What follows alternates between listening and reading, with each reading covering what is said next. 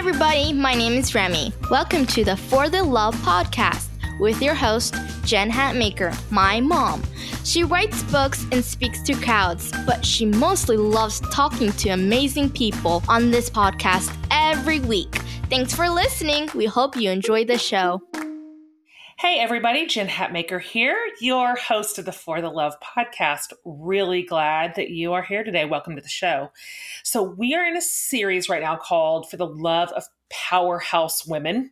I'm assuming the title of the series will tell you all you need to know if you haven't already been listening. Um, we're just talking to some of the greats right now, honestly, some of the smartest, most inspiring women out there right now in every sector. We've got them in business and we have them in public service, and they're kind of just all over the map. And I mean, these are just women who are killing it. That's kind of the short story.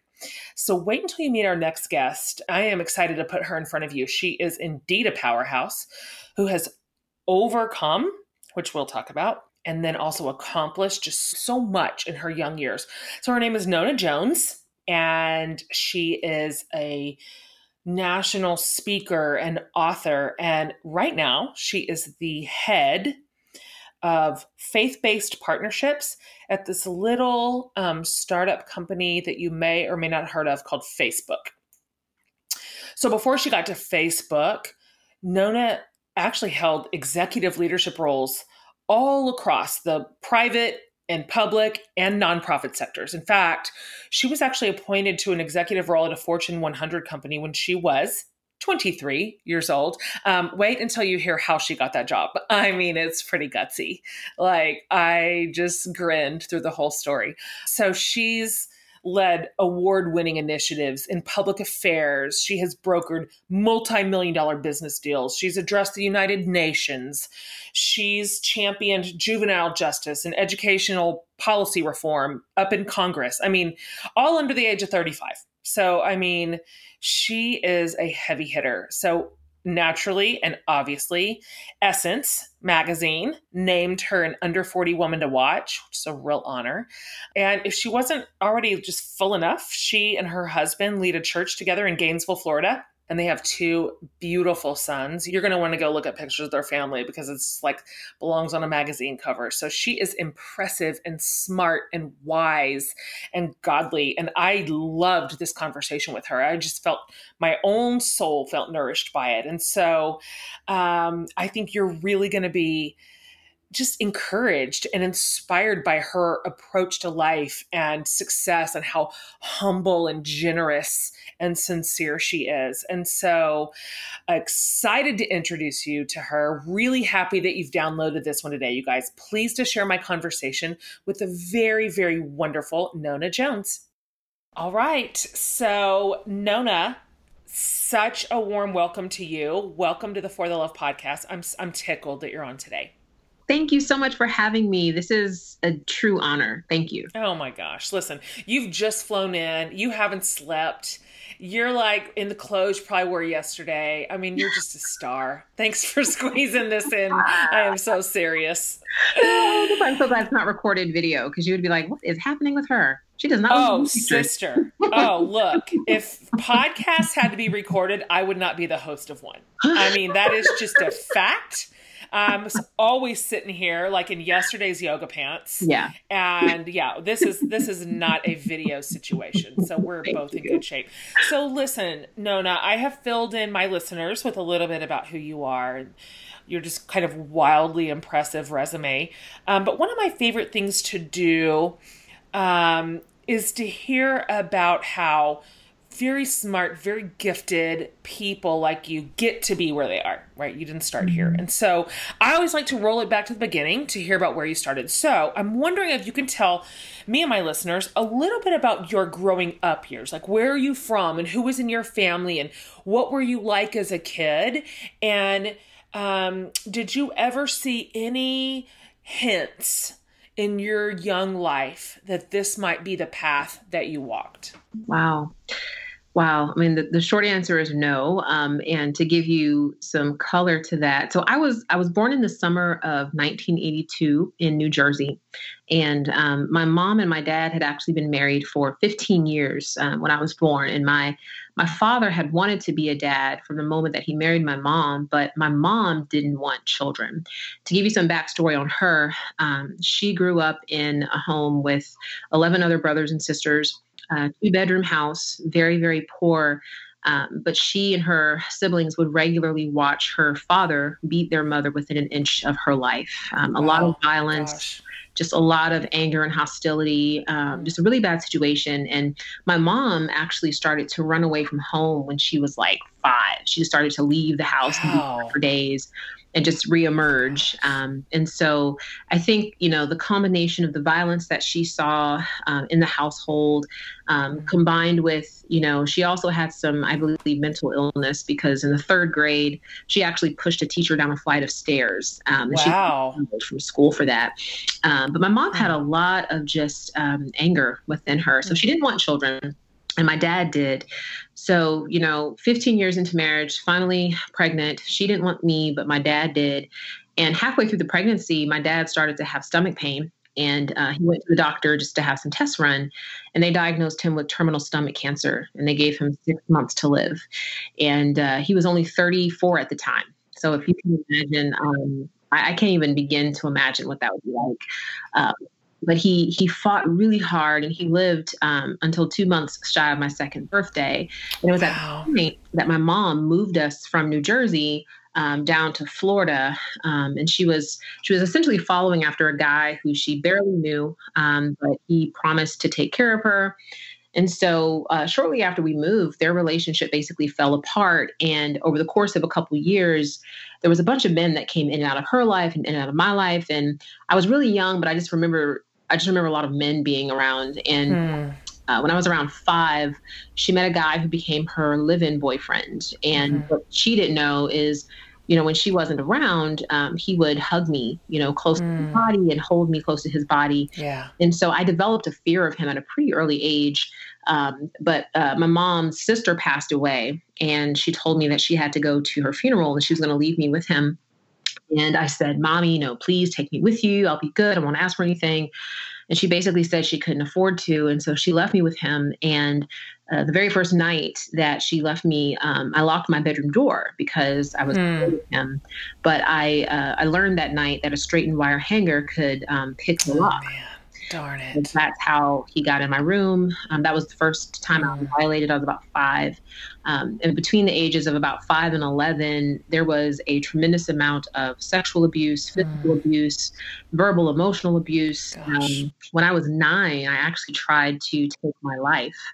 And um, when I was 11, mm. I tried to do it again. And that's yeah. part of the reason why, like, when I hear about kids taking their life um, it doesn't just make me sad it actually mm. it actually just takes me back to a very dark place because i i'm sure i know what it's like to be that young and really feel yeah. like you have no reason to live yeah. Um, but yeah like my I had no, like, as a matter of fact, because of what was happening to me in elementary school, um, I acted out a lot. Um, I was the kid who talked back. Um, I couldn't really concentrate in class because there was so much chaos at home.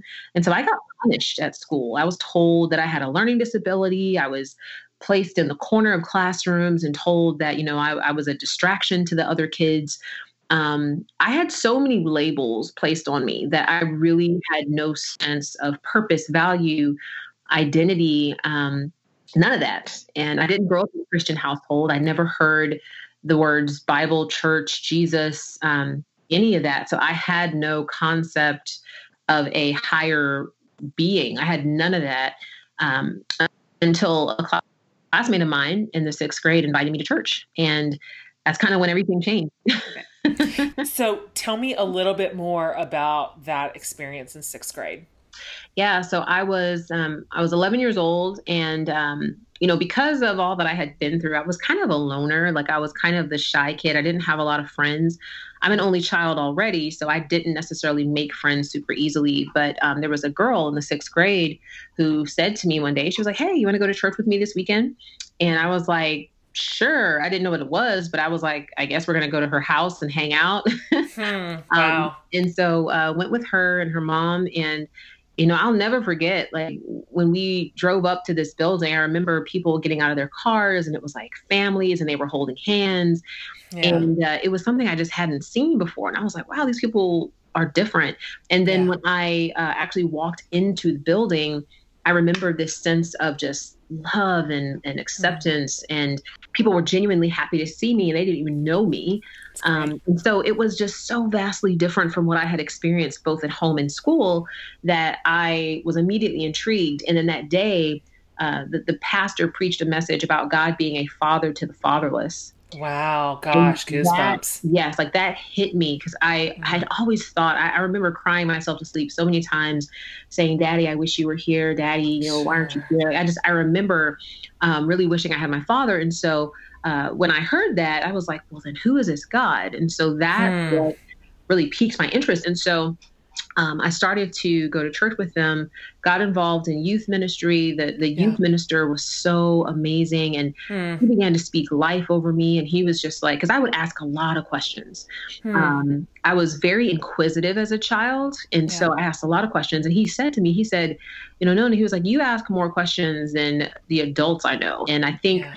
You know that you know I, I look at life as kind of a series of forks in the road like there are things Uh-huh. that happen and you have to make a decision about which direction you're going to take and you know when when jesus became lord of my life i came to this fork in the road where you know the abuse didn't stop um, the labeling didn't stop but because i now had a higher sense of understanding about who i was created to be in god I had to make a decision about whether I believed God or whether I believed what these people were saying. And so I chose um, to believe what God said about me. And that's when everything changed. I plugged into school, I started doing my work.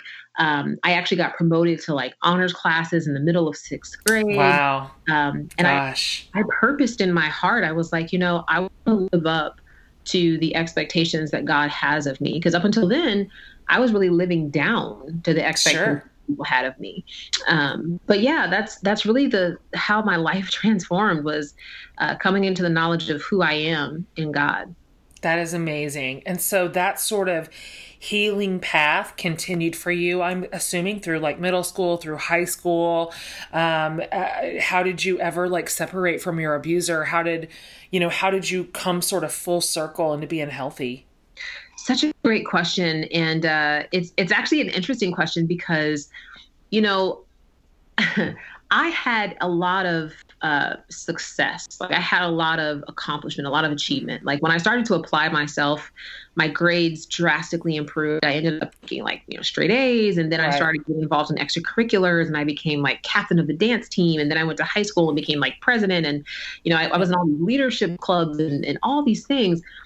Uh, I had a lot of external success, but the truth is, there were still parts of me that were very much so broken. And I think, um, you know, looking back on it, I had a whole lot of head knowledge about who I was in God and um, the, the need to forgive my mother and her boyfriend for what they did. I had a lot of head knowledge about that, but it hadn't yet really penetrated my heart.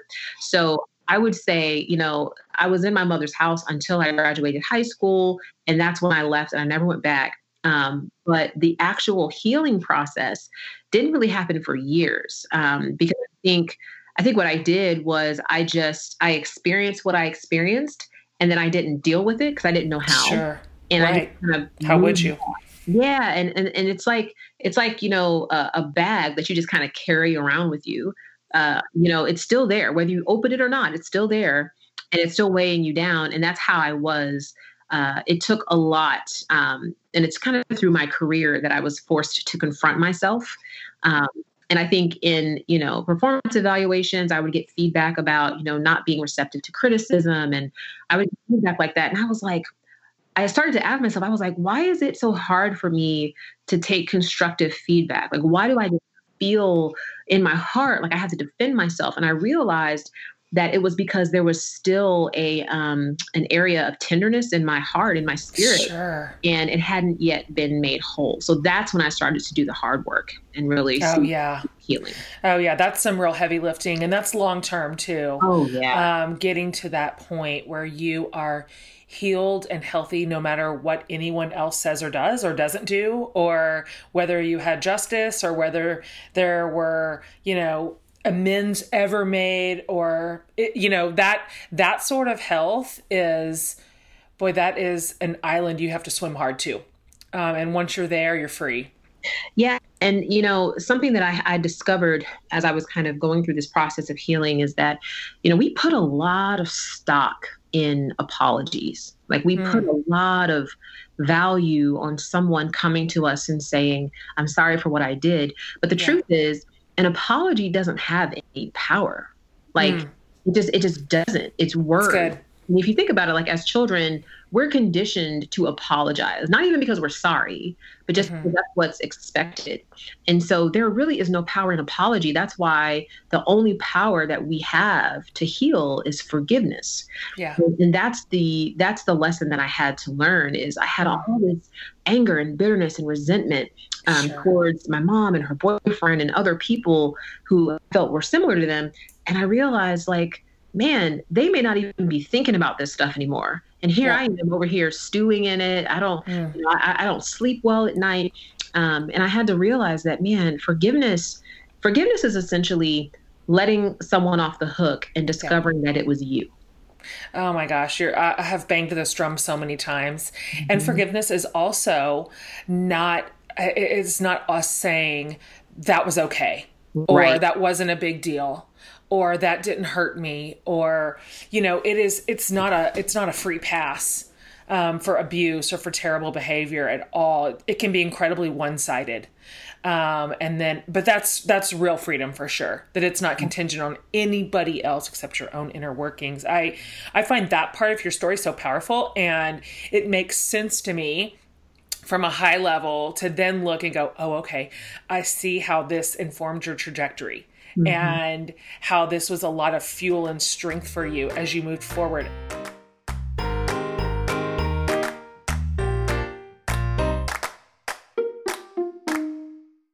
Hey, everybody, this is Jen. Just a quick pause because I'm really super excited to talk about one of our new sponsors um, that has actually been brought up multiple times in this podcast, most notably in one of our most thought provoking episodes with my friend Lisa Sharon Harper. Um, she actually found out so many amazing things about her lineage and then used that information to further her activism work. And I kind of caught the bug. And so we're really happy to welcome a new sponsor, which is Ancestry.com. I am actually waiting on my own results from Ancestry right now. Here's what's cool specifically about Ancestry, which I've also heard from others who've used their service. It's this kind of wealth of information they give you about your family tree. This really amazing geographic detail about your ancestors' journeys over time. So they have combined DNA results with over 100 million family trees. I mean, my gosh, billions of records to give you more insight into your genealogy and your origins the, uh, their level of details outstanding and i'm i can't wait to get my results back um, to dig in a little bit deeper to my heritage in the meantime ancestry is extending an, a great offer um, to listeners of our podcast so for a limited time when you go to ancestry.com slash for the love through May 13th, you guys. So not that long. Through May 13th, you can get your Ancestry DNA kit for only $59. So that's a really great deal um, for the amazing amount of detailed info that you will get about your family history. So one more time, go to ancestry.com slash for the love for your $59 Ancestry DNA kit today. Okay, you guys, back to the show.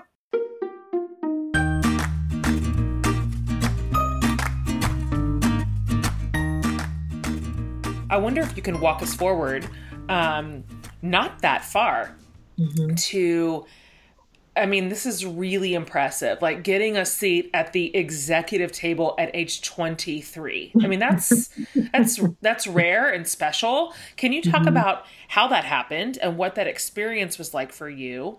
Um, and then anything that you would even say to some of my younger listeners out there with similar ambition or similar drive and dreams, um, looking for a really strong home for their talent and energy. Like, how would you advise them, especially in that stage? Yeah, for sure. So, um, you know, the way that even went down is amazing. So, I, a year after I got out of college, first of all, I had planned on becoming a physician. I was going to go to medical school, um, but I met my husband in um, college. We decided to get married. We were going to stay um, where we lived. And I was like, okay, well, then I'll just kind of get a regular job and we can start to build our family that way. So, you know, got this job at um, a very large property and casualty insurance company company, um, you know, nationwide presence. And uh, a year into it, I saw a job posting that really spoke to me. It spoke to me. I was like, man, if I could have created a job, it would be this. Uh, but I read through the qualifications, it said that you needed like 10 years of experience, uh, needed 15 years of management experience. Like, there was all these qualifications.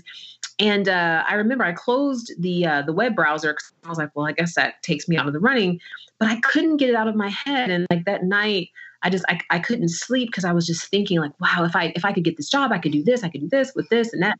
And so I applied for it, but then I prayed. I said, God, there are other people applying for this. I know there are.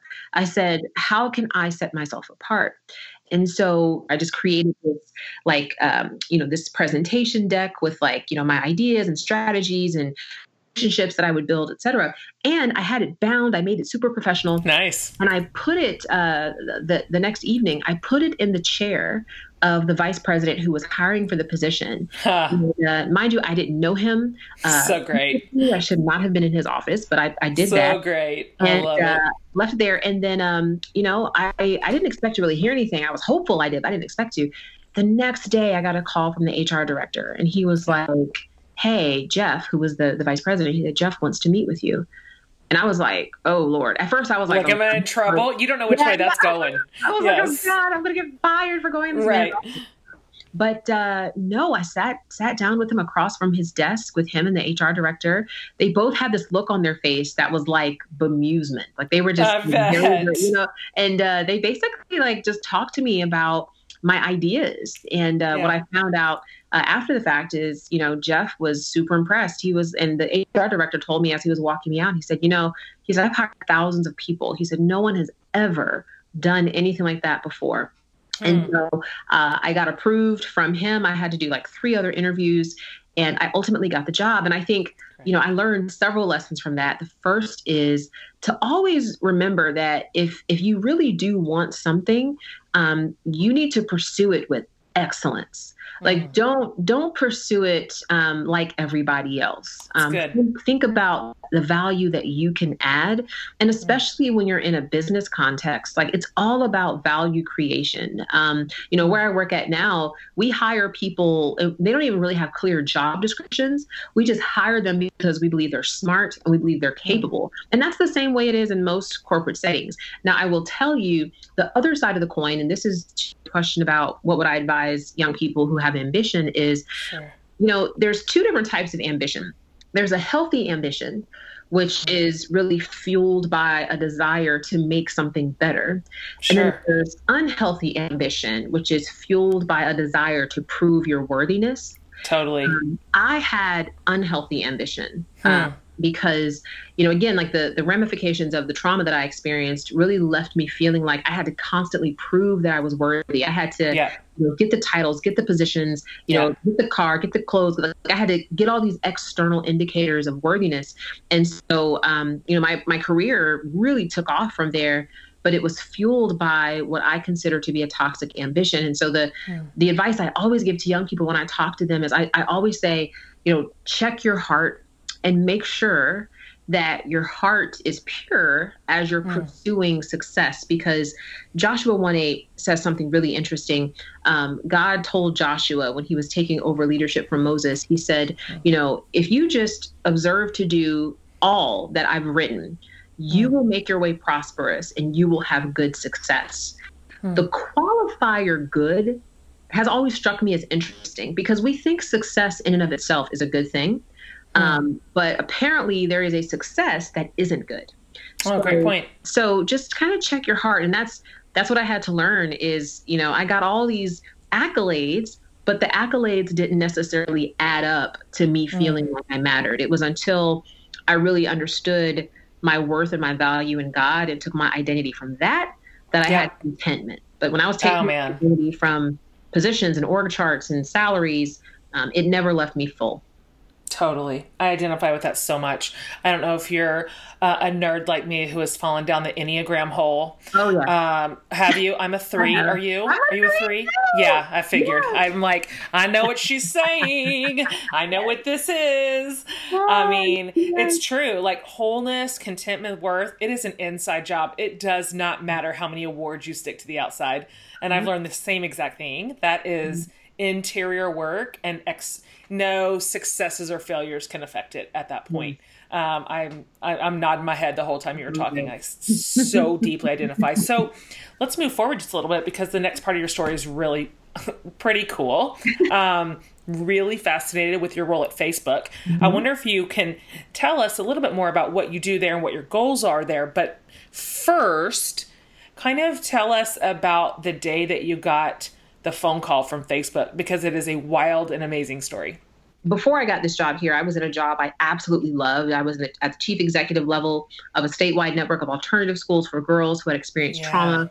Totally right up my that. alley. Amazing. Thought I would be there forever. Um, I was traveling all over. I was speaking. I was at the White House literally on a monthly basis, like hmm. Uh, all this amazing stuff. And um, I took a of my value from that.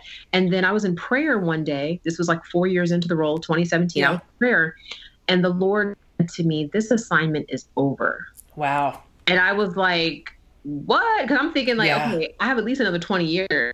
So yeah. I thought I heard incorrectly. So I, I prayed again because I was like, this isn't right. So I waited a couple days. I prayed again, and the Lord said, this assignment is over. And I was like, oh wow, well then what am I going to do? Because in my mind, like this is my identity. Like this is what sure. I'm known as this thing. And so the Lord told me to resign at the end of the fiscal year. That was June 30th, 2017. That was the exact yeah. day he resigned. And this was, he told me this in April. So okay. the day comes, and uh, you know, I met with my boss at one that day, and I gave her my letter of resignation. And of course, she was like, uh, "What are you gonna do next?" Shocked, because I need sure. to tell people like I can't yeah. just be like leaving and have no explanation. Um, but I basically was just like, you know, I will tell you soon. And that's all I said. Mm-hmm. And so finished talking with her at like 1:40 that, that day. It was a Friday. Got in my car, driving home. Uh, 205, my cell phone rang, and mm. it was an unfamiliar number. I don't answer those calls. Same. But, so I answered mm. it. I was like, "Hello," and this woman says, "Is this Nona Jones?" And I said, "Yes." Mm. And she said, "Oh, hi, I'm calling from Facebook." now, crazy. Mind you, of course, like how many of you have ever had Facebook call you, right? Like I've uh-huh. never had Facebook right. Call me. So I'm right. thinking this is a joke, this is a scam. But she goes on to explain that uh, apparently, you know, Mark had changed the mission of the company the week before she called me. Okay. And uh, she said that my name had been given as someone to talk to because um, the mission of the company changed to focus on community building. And she said the research showed one of the communities, really the largest community on earth, uh, were communities of faith. She said, but the company mm. had never focused on that before. And uh, she was told that I would be a person who could help the company think about it. Now, mind you, I thought they were putting together like an advisory board or a committee. Um, sure. like, okay, cool. I said, well, send me some right. information. I'll look at it when I get home. I get home and there's a job description yeah. in my inbox. And I was just like, what is going on? Totally. Um, so I, uh, I talked to her the following Monday and I was just like, you know, this sounds amazing. I would love to do this. But the problem was my position was based in California and my husband and I have a church in Florida. And we were like, well, we're not moving. So I guess that's it. This woman says to me, well, as a company, we have a policy that you do have to live where your position is located. She said, but we believe you're the right person for this. So we'll make an exception. It's amazing. This is a woman I've never met. Um, yeah. I didn't apply for this job. To this day, I never filled out an application. Um, I, I seriously, I got an offer letter like two weeks after she called me. I had never foot on Facebook's campus until the day of my orientation. It was bananas. Um, yeah, so it's it's a God story. But the the the takeaway from that, kind of threading it with my earlier point, is yeah. that didn't happen until I was willing to leave what I thought mattered the most. That's right. Without I a guarantee of where you were going, too. Correct. I thought that former job was my identity. I took so much value from what I did and the platforms I was able to be on because of what I did. Um, and it wasn't until I was ready to just, you know, obey God and let Him be my yep. source and my identity that this door opened up 25 minutes later. It's crazy. I love that story. So, just in general, I mean, you kind of gave us your title, but mm-hmm. what is just broadly the scope of your work at Facebook? so, um, I am, so I have both an internally and externally facing role. So, uh, externally, I get to work with, um, you know the most influential leaders uh, church leaders denominational leaders yeah. um, uh, ministry leaders in the world so whether that's your you know uh, your your life churches and you mm. know um, your elevations and you know those churches and those leaders of course craig Groeschel and steven mm-hmm. furtick and uh, the denominations like assemblies of god and church of god in christ as well as yeah. organizations like you know focus on the family and compassion sure. international so it's all across that that's my externally facing role as i get to work with them to help them optimize facebook for ministry even though that's not my job description that's what i do my the way i describe it is I'm equipping leaders to do digital discipleship, basically. Oh, that's good. Oh, I like um, that. And then uh, I have an internally facing role where I am essentially the voice of faith for all mm. of hmm. our policy discussions, product discussions. Um, when it comes down to who who should we be working with to think about whatever, um, and it's a faith question, I get pulled into that conversation. That's got to be an interesting needle to thread. It is. I can only imagine how that must feel inside such a powerful company yeah. um, with such like different and even competing ideas about how the world probably works yeah. and faith in and of itself. Yep. Um, do you ever does that ever feel lonely to you?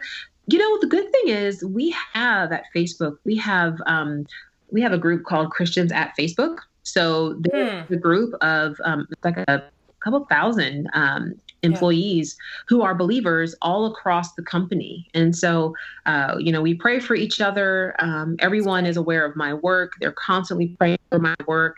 Um, as a matter of fact, it's funny. I'm uh, speaking at Propel, the one um, speaking at one in yeah. Sacramento, California. Like a whole contingent of Facebook employees are planning to go just because they're right. like, "We'll support you." So yeah, like it's it's a blessing that there is a community of believers yeah. there um, and so that's a great thing. And to your earlier point, you know, sometimes it can definitely be challenging because mm-hmm. even though there's a couple thousand, you know, Christians at Facebook, that's out of like 50 something thousand people. Right. Totally. exactly. Bucket, you know, um, which means that sometimes, you know, the, the perspective I'm given, giving is not always understood by the colleagues sure. I'm working with.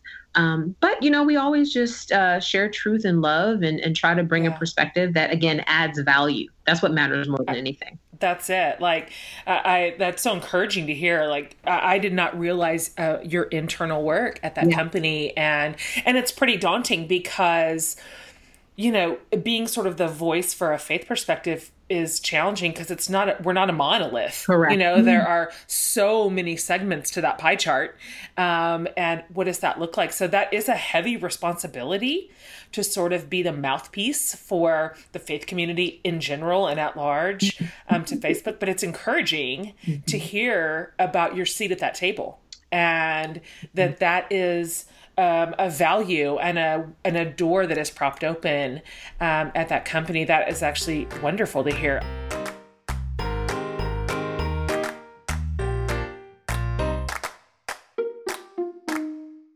Hey everybody, Jen breaking in for just a second. I am, as you know, a huge advocate for counseling and feel like sometimes we just need a little guidance from a trusted source who can help us look at things objectively and find a way forward. So, BetterHelp Counseling, it's an online resource that offers licensed professional counselors and they're specialized in issues like depression and stress, anxiety, relationships, family conflicts, grief, honestly, you name it so much more. Um, you can connect with a professional counselor in a safe, private, absolutely confidential online environment. Uh, you can even schedule secure video or phone sessions or chats or texts with your therapist. And so, best of all, It is truly affordable, which hinders a lot of us from good counseling. And so, for you guys, the listeners of the For the Love podcast, BetterHelp is giving you 10% off your first month with the discount code for the love. So, if you're needing a little help getting to that good change in your life, go to betterhelp.com slash for the love. Okay, so one more time, betterhelp.com slash for the love using the code for the love. Okay, back to our show.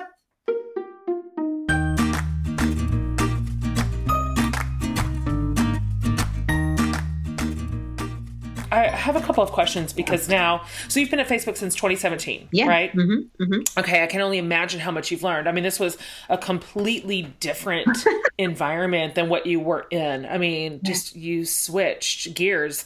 So I, I would love to hear some perspective on a few things. Now that the world has been online for a while, um, we are starting to realize and track how people spend their time online and how that's evolving. You know, we're just the data points are still so young um, in the in the scope of of data, but um, what are you noticing inside your company about the way that um, that people communicate with each other online right now, and um, how how has that changed from even just a decade ago? And I'm and then finally, I'm curious if you can tell us anything that's giving you some hope about where we are right now in sort of online technology Yeah. and connection. So I think from a from a trend standpoint, um, what's interesting is I think right now, especially when you think about, you know, I'm a millennial. So you think about the millennial generation, you think about Gen Z. Um, we're basically like an online first uh, and like an online first uh, generation because you know when we think of communication like we don't think hey let's call somebody. We don't think hey let's write a letter. Like we think hey let's go to snapchat or let's go text them or um, you know i mean we we have a scenario now to where people's relationships you know that face-to-face kind of real life contact is not a requirement anymore um, I have many friends who, you know, kind of Gen X and before, they're like, if I haven't seen you in in real life, like our relationship isn't real. And then I know uh, people in in kind of you know my generation and even younger, they're like, I don't care if I've ever seen you. We can be best friends. That's really an interesting and a good point because, like, I'm just a little bit north of you, so kind of my age group, and definitely those um, older than me. There is this almost um, imagined concern mm-hmm. that this this way of connecting has been lost and so what we have right now is less than or mm. it's an inferior version of connection. Mm-hmm. But i really like your point that for a generation of online first mm-hmm. it isn't less or inferior at all. It's what it's how a whole generation has been raised and it's what they know and it's no less real and so oh. i think the onus is actually on my age group and older to mm-hmm. open up our hands and stop white knuckling the way that we grew up as a as a superior way because it isn't necessarily. Yeah, that's not that's not really it. Now maybe inside of online connection there can be some unhealth. We'll talk about that in a second. But just just on its face it's not better or worse it's just different. It's just different and i i feel like they can be complementary. So for example like you know as you can imagine i literally live my life online like that right. I work for the company where everyone's life is online. I, I live my life online. However I also uh, regularly do handwritten notes to people just to say congratulations Mm. on something or just to say thank you for something because I believe that there is tremendous value in people having something tangible. And so Mm. I think teaching that art um, to a generation that that's not their experience is so important. I mean, just imagine, Yeah. you know, if you if you grew up in a in a world, and I did, like you grew up in a world where there were no cell phones. Like I remember, right um, you had to use a payphone.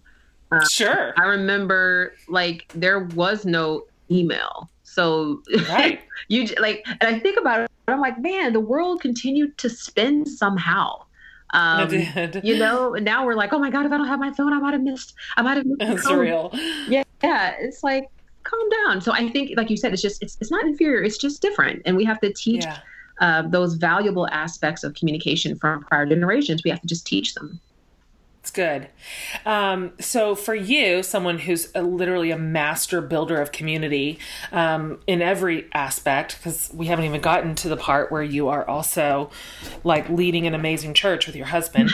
Um, I, I'm sure you've spent time thinking about this, but mm-hmm.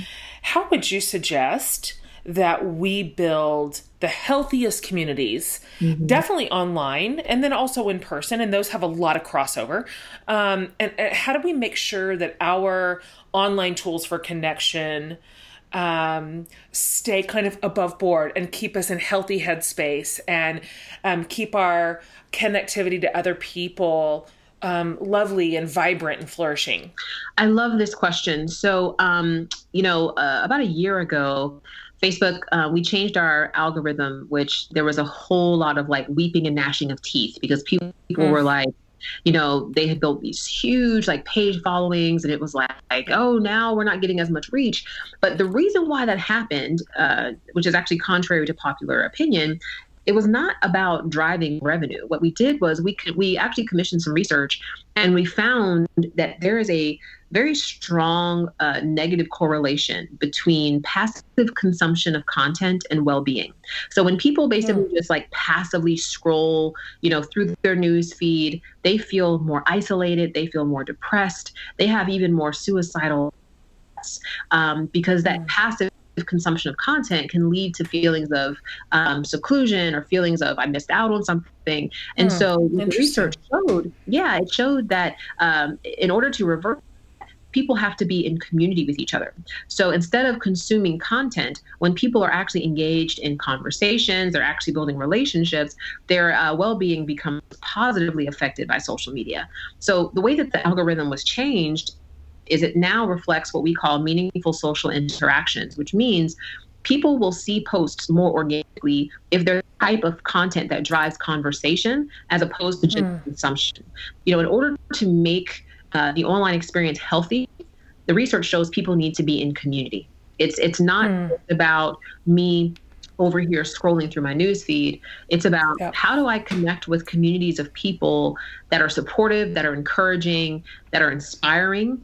Um, that's good. That is the main differentiator for sure. Yeah, that's interesting. That's like a really interesting perspective. Thanks for sharing that. Mm-hmm. I've not heard that. Yeah. Um, that's news to me. I want to talk about your family a little bit. You um been married. How many years have you been married? 15 years. 15. Girl, that's no joke. I'm serious. That is no joke. Your husband is so cute. I got married Y'all are so cute. College. Thank you. I mean, honestly, like we'll send everybody over to your socials. They could just see for themselves. I mean, my gosh.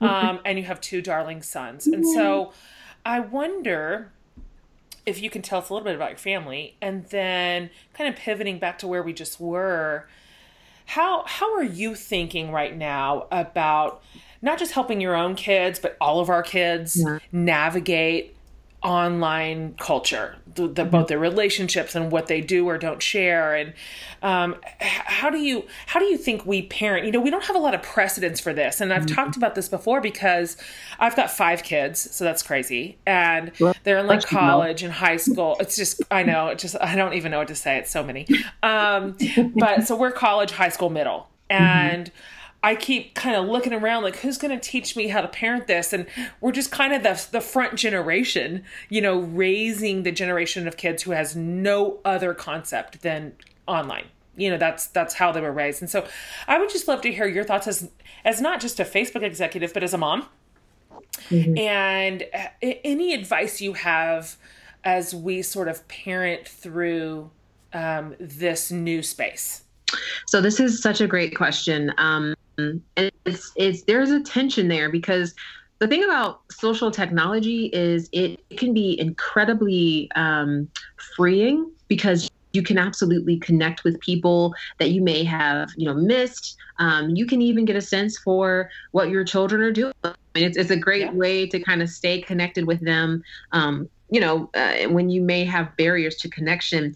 But the other flip side of it is you know there are bad actors in this space yeah. and there are people who don't have good intentions And so what I always like to advise parents is, you know, don't don't maintain this. I remember back in um, when I was younger, there was a commercial, I think it was about a crock pot. And what they said was like, you know, set it and forget it. Like that was their mm. that was their their moniker. Yeah, I remember that. When it, comes, when it comes to social media, do not set it and forget it. Like don't mm, don't assume that your children are mature enough. Don't assume that somehow through the process of osmosis they will have developed the maturity in order to handle um, the type of people who can have bad intentions. So, um, you know, regularly check up on their accounts. I think some of the guardrails that you'll want to set up is, you know, the truth is people can have multiple accounts. Kids can have multiple accounts. I think yep. what you tell them is, you know what, I will allow you to have one account I'm a friend on.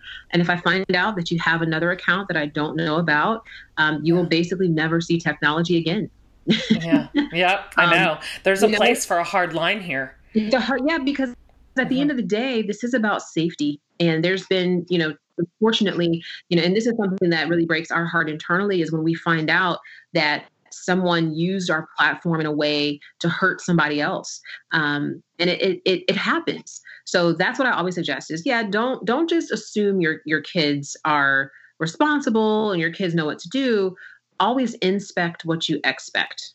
Make that's sure great. you know mommy and daddy are looking in this. Yeah we're paying attention. Mm-hmm. I remember the first time one of my friends taught me about fin just like some of these side accounts and yeah. I I thought, well, surely that's not a thing that my kids will have. And so we're just like casually around the dinner table. I'm like, none of you guys have like a side account, right? Like a kind of weird, and all their faces were like so sheepish. And I was like, what? Yeah. So, yeah, like you don't assume these pastors' kids up in here don't yep. have like a side account. And so yep. you're so right. This is not the place to take our foot off the gas, um, but to stay like kind of vigilant and connected and with it. I always tell my kids, if you have an online account, I get to be your friend. That's, That's the right. end of that story. Like I'm your friend and mm-hmm. and there's no discussion. So thanks for thanks for that encouragement. Um, huge congratulations to you. You've got a book coming out in January. Um, tell us a little bit about Success from the Inside Out and what is it about and what are you what are you mainly hoping your readers kind of walk away with? Wow. Love the so, title by um, the way. Good job. Thank you. Um, mm. I am so excited about this. This is a passion project because um, the book is really it's it's my memoir and it's sharing um, essentially you know the little bit that I said earlier in the conversation about my childhood. It's sharing the trauma, um, but then it's also sharing the triumph. And I'm using my professional kind of um, experience as the roadmap while I'm overlaying it with um, what faith in God was able to accomplish. And I look at my life and I'm like, but for the grace of God, there go I, mm. you know? Yep. So success from the inside out is really about helping people build a, a sense of success that fills instead of empties.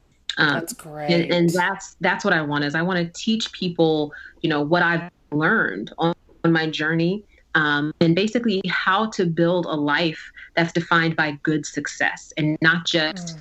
indicators of the trappings of success because those trappings of success can actually trap you um, that's right. And that's something I learned as well. So yeah, I'm, I'm excited about it. Love it. Can't Love wait. it. Cheering you on. I just can't think of anybody who doesn't need that message.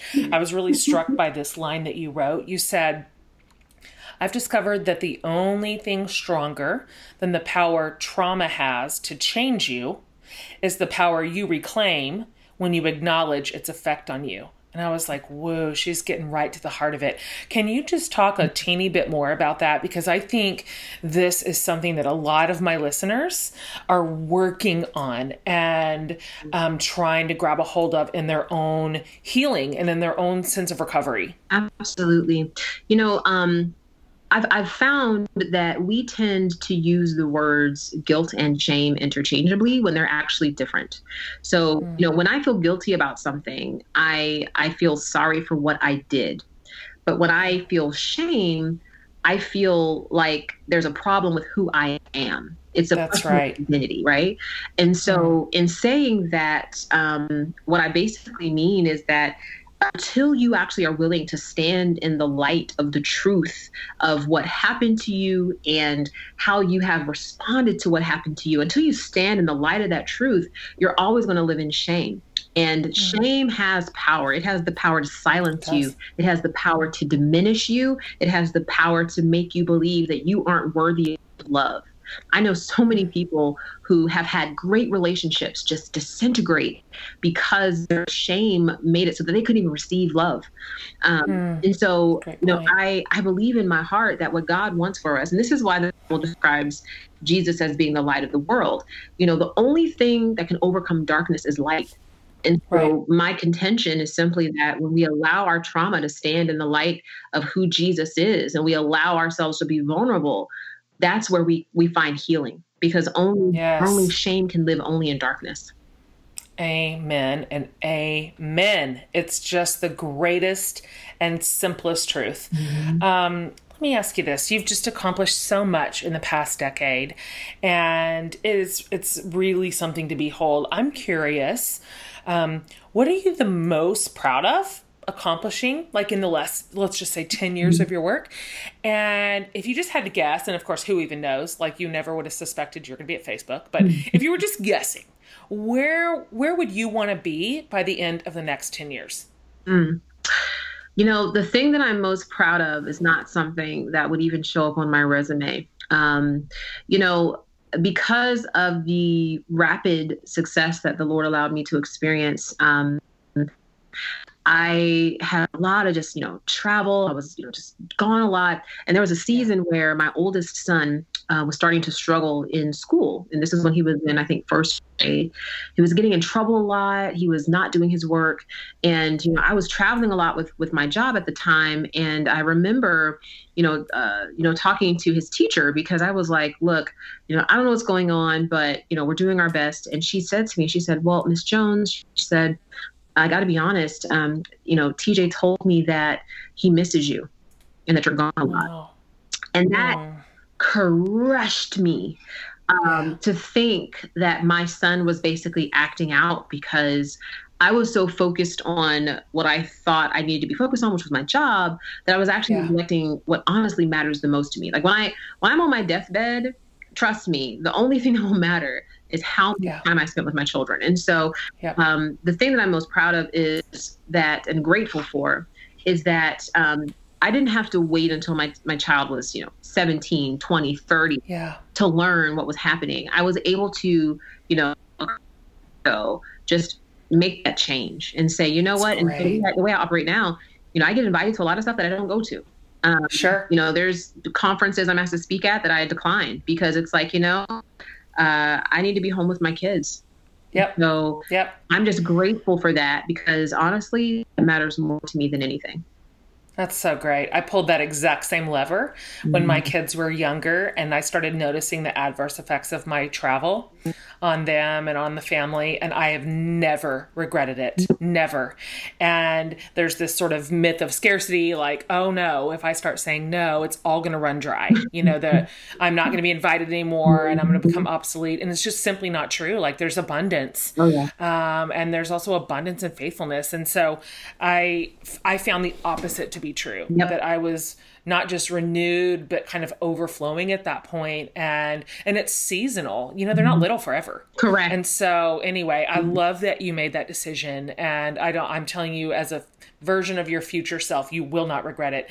And you're already doing a ton of ministry. I mean this has a real like heavy presence in your life as it is. Can you just sort of high level tell everybody a little bit about what your ministry life looks like? Yeah. So, um, you know, my husband and I, we, we have a church together in, uh, in Gainesville, Florida. So uh, we lead a church, a physical church. And then I also have an itinerant ministry. And so I, um, I'm just, you know, preaching literally the world god has opened doors where i'm able to to speak into the lives of his people and so that has kept me very busy um, being able to minister all over the, the country and um, in various uh, locations. Yep. So yeah, that's what ministry is looking like. And then of course, I love it. The book coming out to me, I see that as another ministry tool. Yep. Um, and so there's a lot, a lot going on. I love it. I'm just, it's fun to watch you go and I, I love your account. I was listening to you preach this morning on some of your Instagram um, posts. I'm like, look at that. Yes, I of course I'm. I also preach, and so anytime yeah. I see a woman in the pulpit, like I want to wave my hanky. Yeah. You know, more, more, more of that all day long.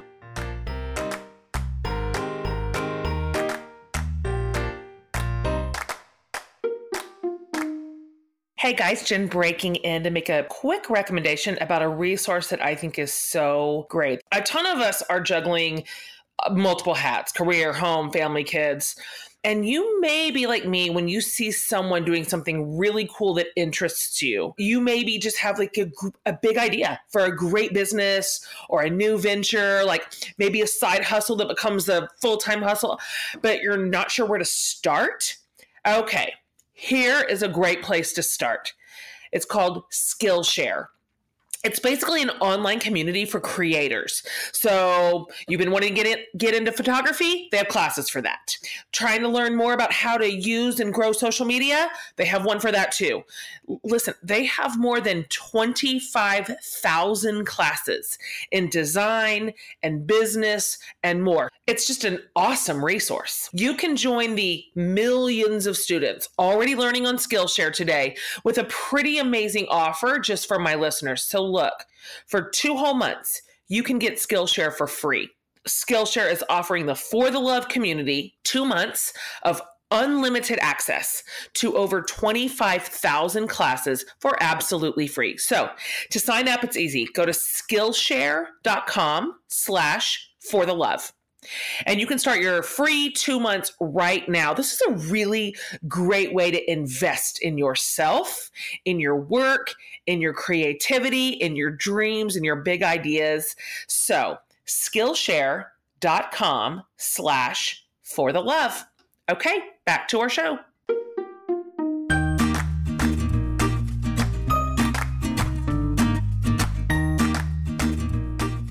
Okay, Nona, we're going to wrap it up here.